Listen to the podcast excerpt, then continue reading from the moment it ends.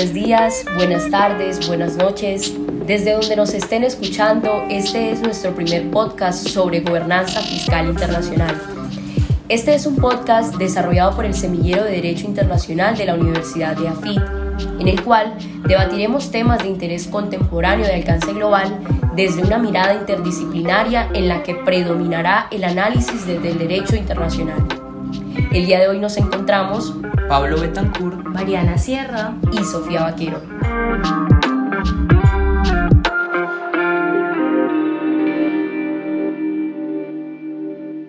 Bueno, quisiéramos darle una bienvenida a nuestro invitado Frederick Heimüller. Él es candidato al doctorado en la Universidad de Leiden, en Holanda. Hace parte del proyecto de investigación él está investigando el impacto de las normas y las recomendaciones creadas por la OCDE en el marco del proyecto BEPS por sus siglas en inglés. Eh, esto en, en los países en vías de desarrollo, utilizando métodos de ciencias sociales y de derecho comparado. Frederick obtuvo una maestría en ciencias políticas de la Universidad de Stuttgart en Alemania y del Instituto de Estudios Políticos de Burdeos. Antes de integrarse al proyecto, Globtax Globe eh, fue pasante en la Sociedad Alemana para la Cooperación Internacional y consultor para el Tax Justice Network. Bueno, para iniciar este podcast quisiéramos hacer una introducción al tema explicando eh, ciertos conceptos para que queden muchísimo más claros.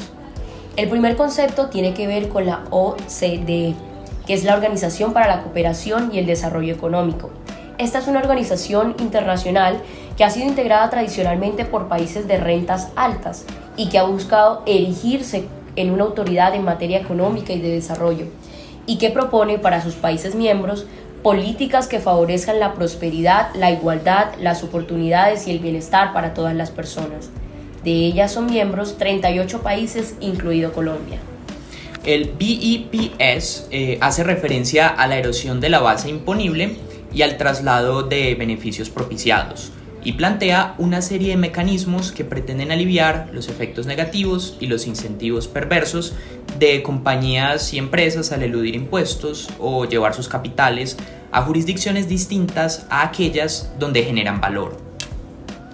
Les hablaremos también del Country by Country Report, que en esencia eh, trata de eh, esa declaración anual que las grandes multinacionales tienen que entregar eh, esta es denominada reporte país por país, CBC, en el que el desglose em, pues, eh, de elementos claves de los estados financieros de cada una de las jurisdicciones es lo elemental. Eh, el reporte CBC proporciona a las autoridades tributarias locales una visibilidad más grande sobre las ganancias, los ingresos, los impuestos pagados y causados, los empleados, el capital, las ganancias retenidas, los activos tangibles y las actividades de negocio. El Destination Based Cash Flow Tax es una de las metodologías para fijar las contribuciones basado en las direcciones a las que van los flujos de caja, es decir, el dinero. Esto significa que los impuestos se cobran en el sitio final, que es donde se venden los productos o se prestan los servicios.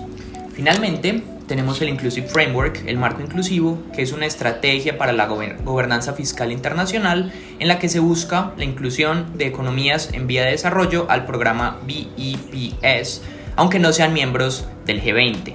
De este marco forman parte 115 países, los cuales deben aceptar el programa BEPS y pagar una contribución.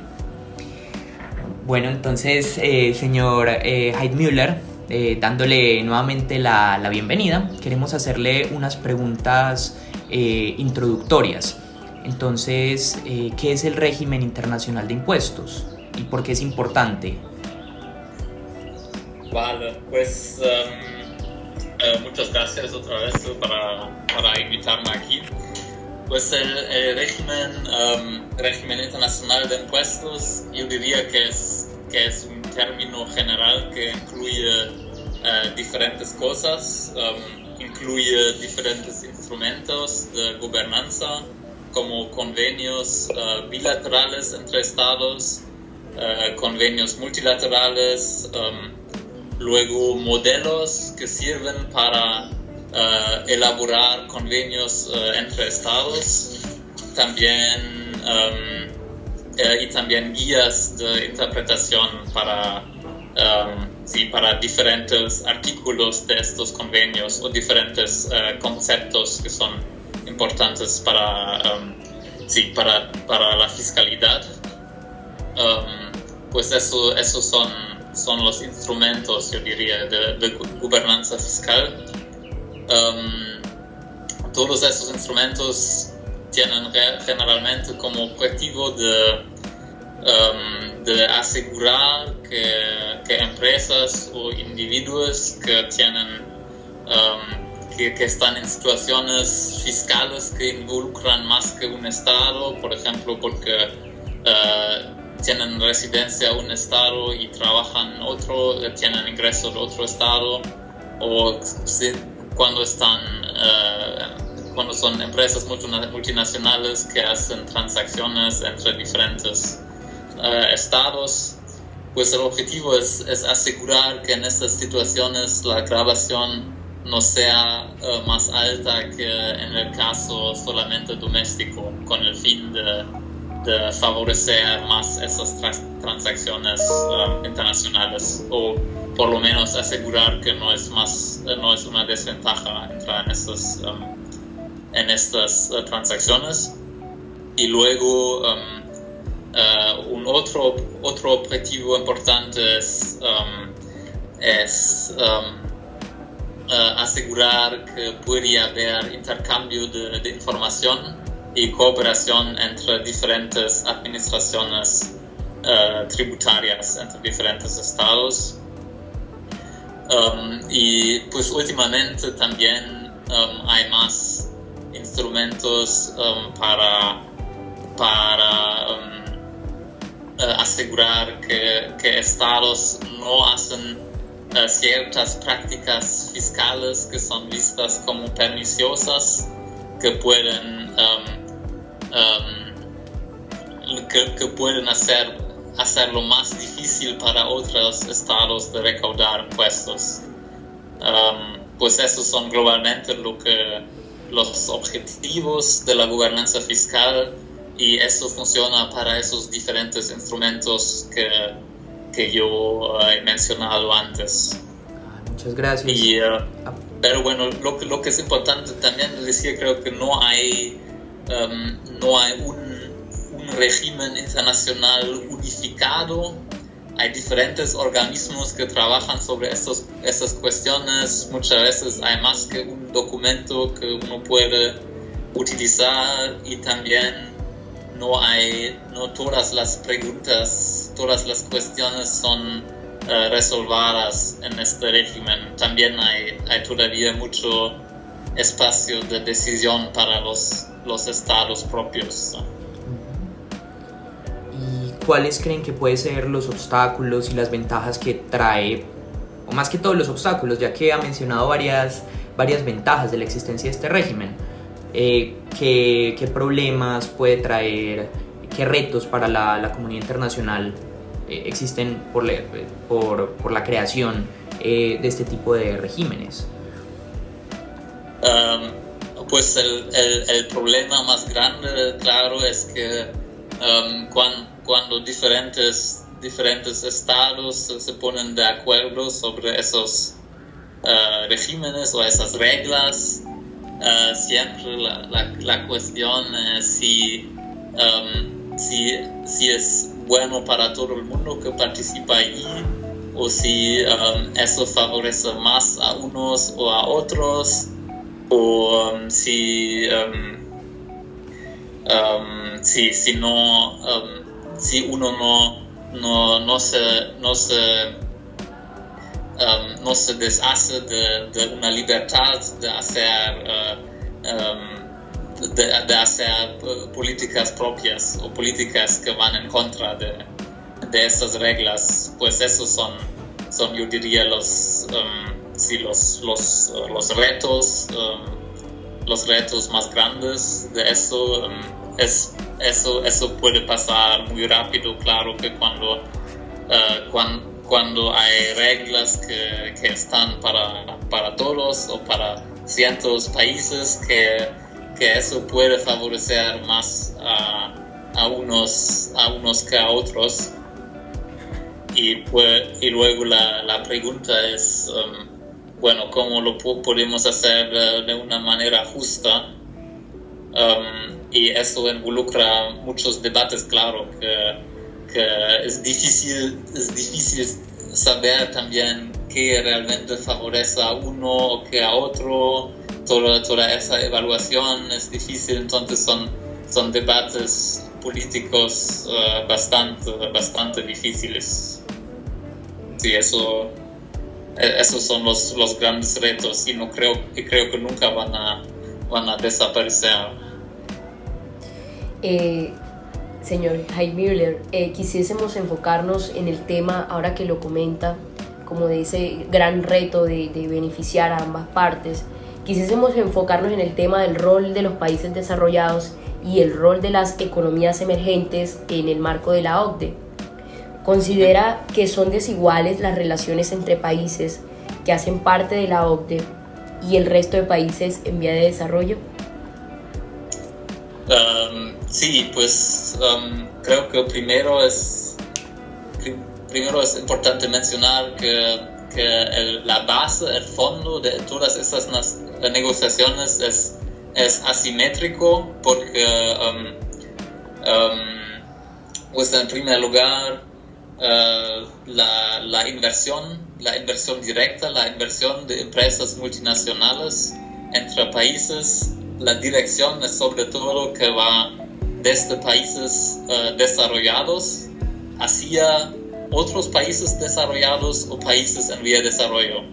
Pero la dirección no es de países en vía de desarrollo hacia otros países. Pues um, uno, si, si, miran, miran por ejemplo las los estadísticas sobre Colombia, pueden ver um, uh, un Uh, sí, el, que, que, el monto de, de, inversión directa que recibe Colombia, Colombia desde el exterior es mucho más grande que en, en la otra dirección, que, que, la inversión de Colombia hacia, hacia afuera. Y eso es el caso general a nivel global. Um, y como, um, como um, en, en, estas cuestiones de, de distribuir la base tri, tributaria para asegurar que no haya doble tributación.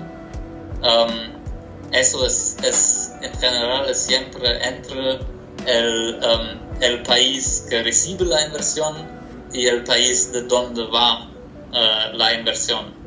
Y um, pues eso hace que, que los intereses no, uh, en el recaudo no son, no son los mismos. En esto, entonces, en este sentido, ya están ya están desiguales. También, um, pero eso es, eso es en la base económica y luego lo que es más importante creo que luego en estas negociaciones es, um, es la, son las diferencias de, de capacidad administrativa y también la, los recursos um, para hacer evaluaciones que que debería, debería ser nuestra posición ahora, que, que podemos preguntar. Um, en todo eso, los países en, desarrollados normalmente tienen mucho más, mucho más recursos para, um, uh, sí, para hacer estudios sobre eso, para prepararse, para... Um, y también porque, porque normalmente ya hacen parte de eso ya desde hace mucho más más años, entonces um, están, um, están uh, mucho más, uh, conocen, conocen uh, mucho más cómo eso funciona. Es, es como si, si, um,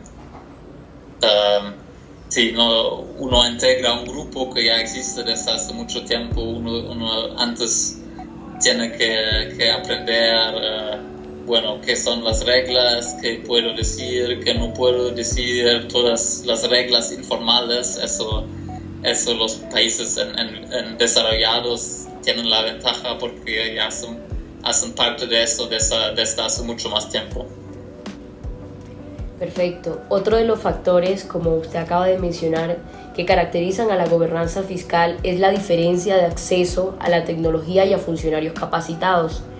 Cuando se habla de la dicotomía entre voz o salida frente a un organismo como la OCDE, considera que se hace necesaria la comunicación de estas herramientas por parte de las economías desarrolladas en OCDE eh, para evitar que los países en vía de desarrollo se vayan o creen un sistema alternativo?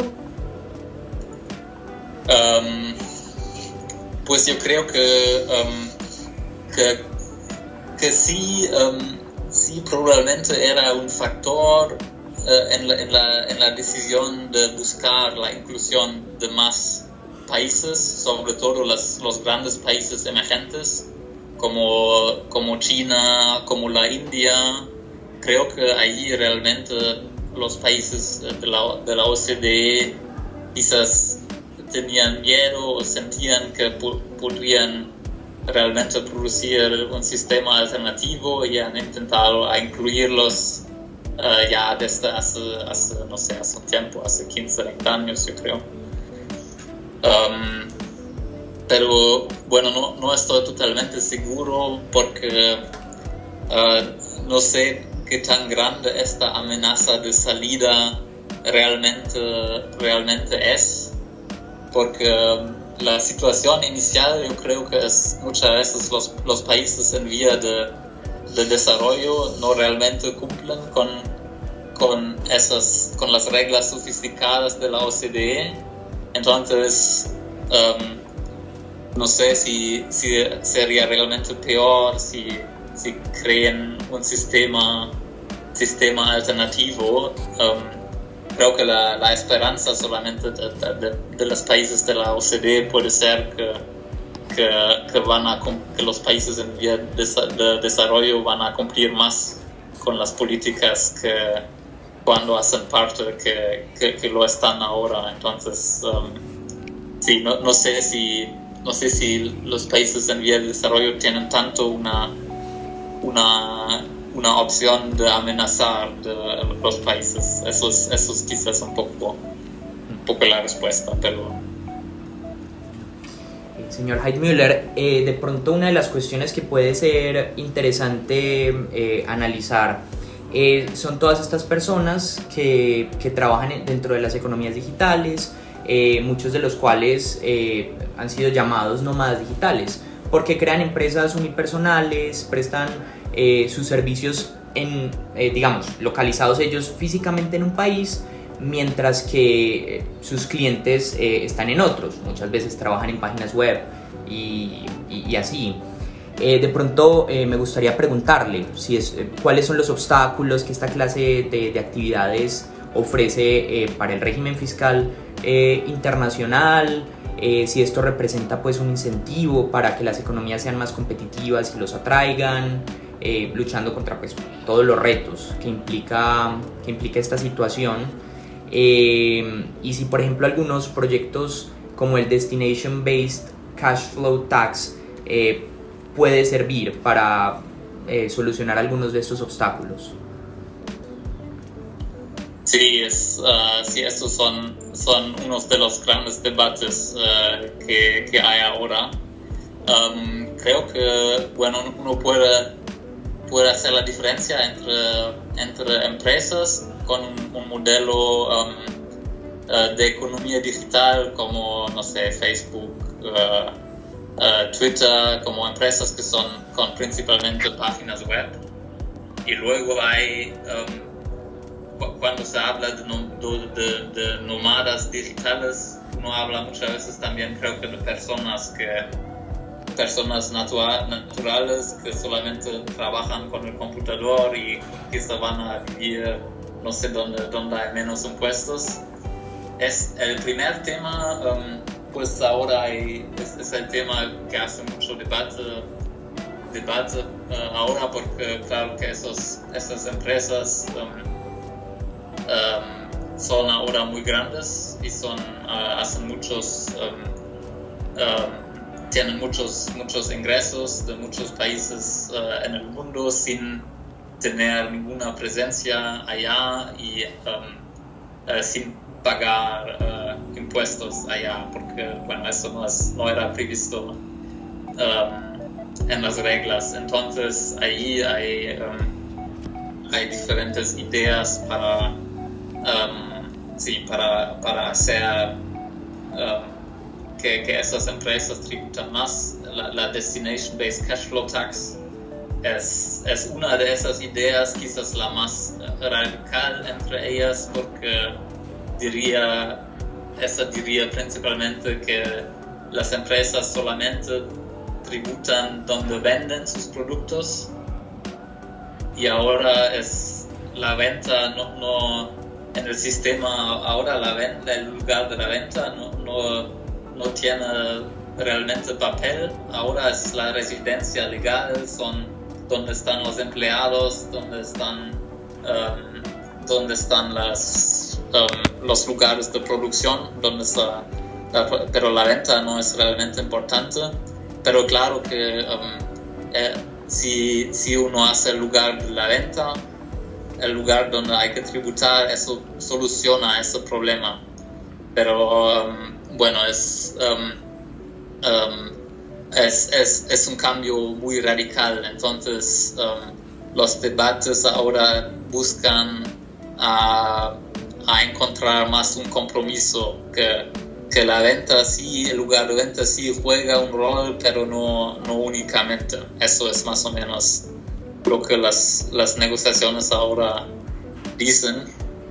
Y, um, y um, la otra pregunta es si es un incentivo para, para ser más competitivas. Eso es cierto que, muchos países han adoptado um, regímenes para atraer uh, estas empresas, los, um, uh, como Irlanda, por ejemplo, um, ha traído uh, Facebook o um, otros países que intentan solamente atraer los, um, la, el lugar de la propiedad intelectual de, estas, de esos, esas empresas, por eso hay mucha competición y hay Uh, muchos países han creado como regímenes de, de impuestos bajos por por atraer esta, este tipo de actividad.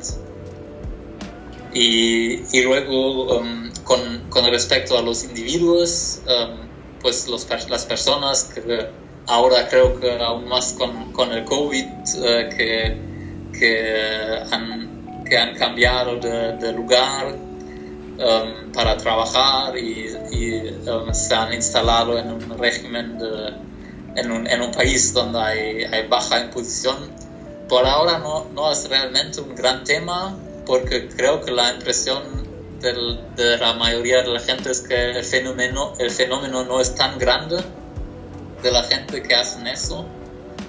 Pero es verdad que yo, no sé si, si, tanto en Latinoamérica o en, um, en países en vía de, desarrollo, pero en Europa ya hay, ya hay varios um, regímenes favorables para atraer gente con educación alta, gente que pueden hacer ciertos trabajos. Um, y eso claro que es un problema porque muchas veces son gente que, que ganan um, mucho dinero y, entonces si ellos pagan menos impuestos, eso puede... Uh, significa que el impuesto ya no es progresivo y, um, y son los que no son uh, no, no, ganan tanto, tienen que pagar más. Y, y, yo creo que en el futuro puede haber más, más reglas a nivel internacional para ir en contra de eso, pero por ahora creo que la, creo que la idea es que, que, todavía no es un fenómeno tan grande. Pero yo, yo no, soy, yo, no, yo, no, yo, no, yo no sé los números exactamente. Ok, Frederick, eh, continuaremos con un tema que seguramente le va a interesar mucho a los colombianos que, escuchen este podcast y es el comportamiento de Colombia frente a la OCDE. ¿Crees tú que la adhesión de Colombia a la OCDE es una muestra de la tendencia inclusiva de, de esta misma entidad y si es previsible que otros países del sur global eh, también hagan parte? Eh, pues en este segmento también quisiéramos saber si esto le ofrece verdaderas ventajas a Colombia y pues obviamente la participación en, en proyectos de gobernanza fiscal. También pues si, si se puede, si, si tienes eh, un desarrollo conceptual de esto, eh, ¿cómo lo ha hecho Colombia? ¿Podrías explicárnoslo en tus propias palabras? Pues, sobre la primera pregunta, si, si eso muestra una tendencia más inclusiva, yo no realmente lo creo porque, bueno, para es la organización, la, OCDE trabaja con criterios económicos y, criterios institucionales como para, um, para aceptar uh, miembros. Yo no, yo no creo que, hayan realmente relajado esos criterios y Colombia uh, pues ha, ha, hecho eso, ha, um, ha podido acceder porque han cumplido con estos requisitos. Y yo sé que fue, fue un proceso bastante largo, creo que empezó en 2011. Um, y, um, y, bueno, fueron 8 o 9 años hasta que, que Colombia, Colombia um, ya fue, fue a ser parte. Y, y, bueno, yo creo que en el futuro, cuando hay más países que cumplen con esos requisitos, van, van quizás también a querer ser miembros de la OCDE creo que después de Colombia también Costa Rica.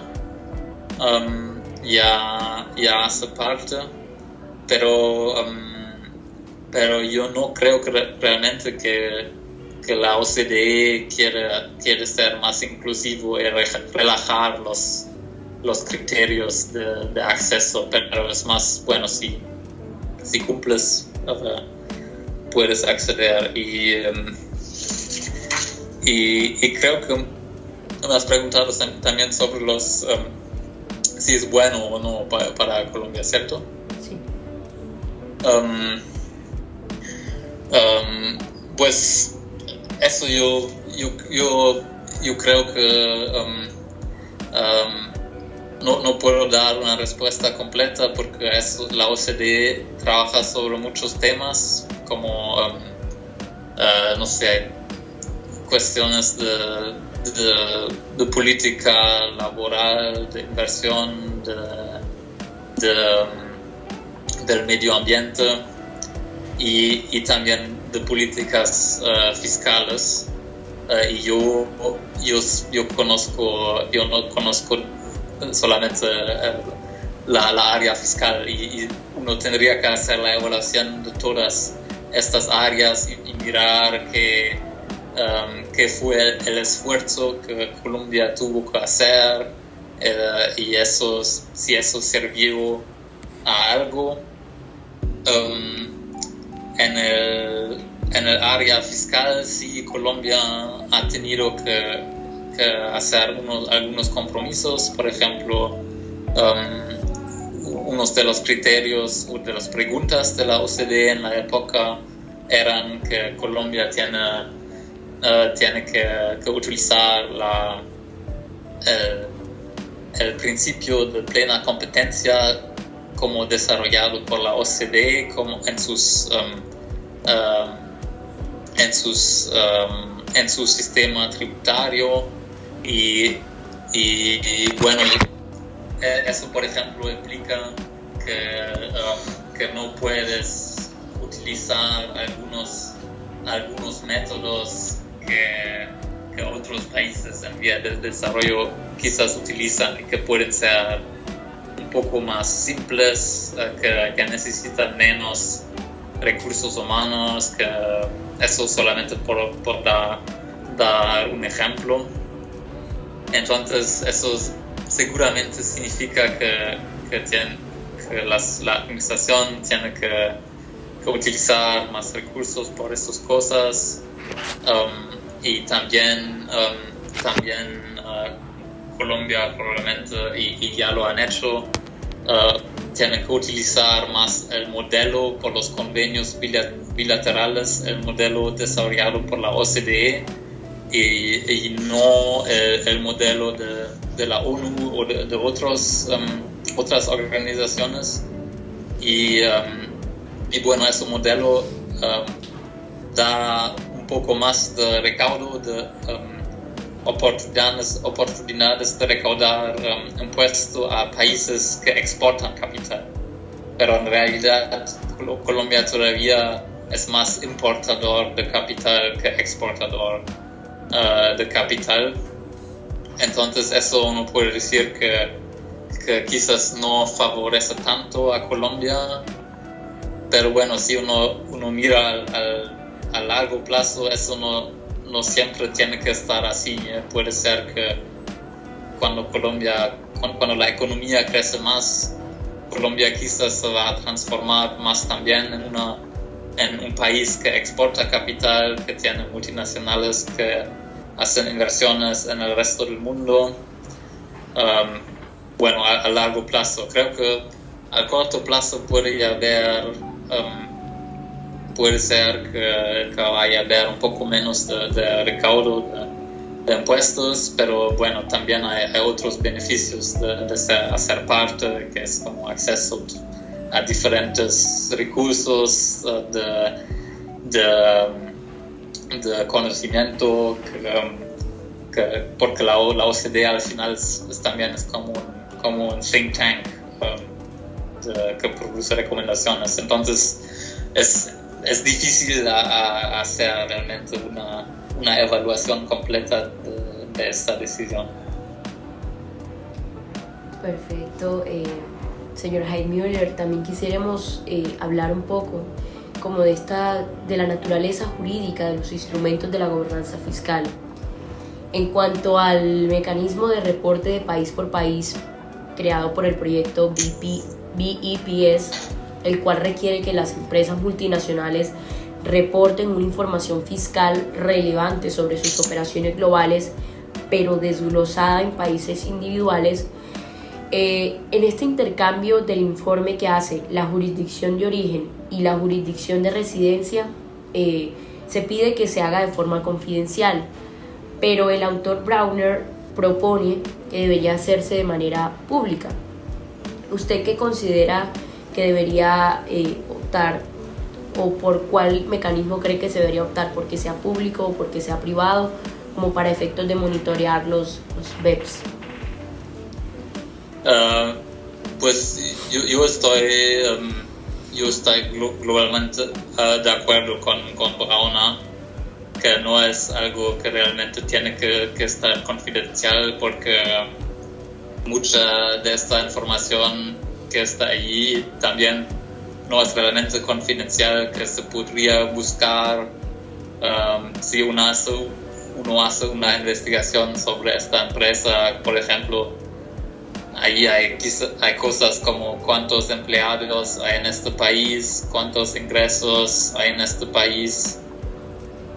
Uh, quizás no la imagen total, pero bueno, mucha información no es realmente uh, confidencial, entonces yo creo que, que, estaría mejor hacerlo público porque eso también, también permite a, a, por ejemplo, académicos a, a utilizar esos datos para, para estudios sobre el impacto de políticas, um, todas esas cosas y um, y bueno, yo, yo, creo que estaría mejor. Y, de hecho, um, uh, en una forma un poco más uh, restringida, um, la Unión Europea lo va a hacer público para, para, todas las empresas que tienen residencia en la Unión Europea. Entonces, para muchas empresas va a estar público. Y, uh, y, muchas empresas, de hecho, ya lo publican de manera voluntaria. Entonces, uh, bueno, para mí no hay muchas razones para dejarlo confidencial. Perfecto, y quisiésemos finalizar este podcast eh, realizándole una pregunta. ¿Cuál cree que es el papel de la gobernanza fiscal internacional en la situación de Rusia con Ucrania? Uh, perdón, no, la, había un problema en la conexión, no, he escuchado el resto de la frase. Eh, que quisiésemos finalizar este podcast eh, preguntándole eh, cuál cree que es el papel de la gobernanza fiscal internacional en el conflicto Ucrania-Rusia pues tenemos entendido que varios eh, han sido los regímenes económicos que han participado de las sanciones impuestas a Rusia. Entonces quisiéramos saber qué opinas sobre, sobre esta situación y el papel que tiene la gobernanza fiscal internacional en él. Sí, um, pues creo que las, las herramientas, um, el estándar, vamos a decir, de la gobernanza fiscal no, no tienen un papel directo porque, uh, bueno, uno podría, por, ejemplo, decir, no, no vamos a aplicar convenios de doble tributación con Rusia y así empresas que invierten en Rusia tienen que pagar más impuestos, pero, um, pero yo creo que es más eficaz de prohibir esta inversión completamente, directamente. Entonces, um, en ese sentido, las, herramientas de la gobernanza fiscal ahí no, no tienen un papel directo porque, nos, porque aplican más en situaciones normales, de relaciones normales entre países. Lo que, lo que sí es importante, yo creo, um, en esta crisis um, es, es, la transparencia, la transparencia um, de, por ejemplo, todo tipo de, de, de, personas legales como las compañías o los trusts.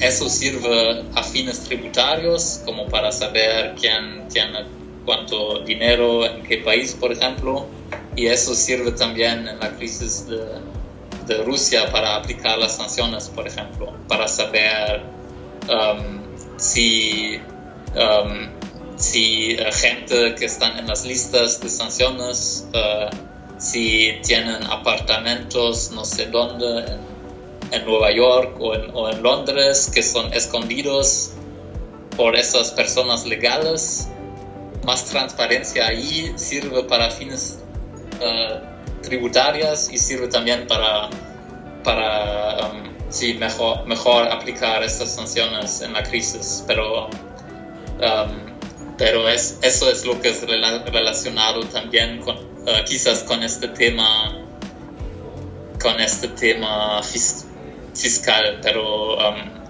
creo que el papel es menos, es menos directo que, que, en otros regímenes como uh, política de inversión, política de comercio, porque eso, eso tiene un impacto más fuerte. Bueno, muchísimas gracias, eh, señor Heidmüller, por participar de esta conversación. Eh, recuerden eh, que este es el semillero de Derecho Internacional de la Universidad de AFIT. agradecemos a cada uno de nuestros oyentes por estar presentes, por escucharnos. Y, nada, muchísimas gracias por todo. Gracias, profesora Lina, por acompañarnos también. Muchas gracias, sí. Eh, Frederic, muchas gracias por acompañarnos. Eh, como ves, pues eh, estamos con los estudiantes pues interesaron mucho del tema. Esperamos Que, pues, que, que, la idea del podcast haya parecido interesante. Nosotros pues creemos que sí lo es y ojalá que, con tu participación muchas más personas puedan familiarizarse con, con este tema y ojalá podamos seguir conversando en el futuro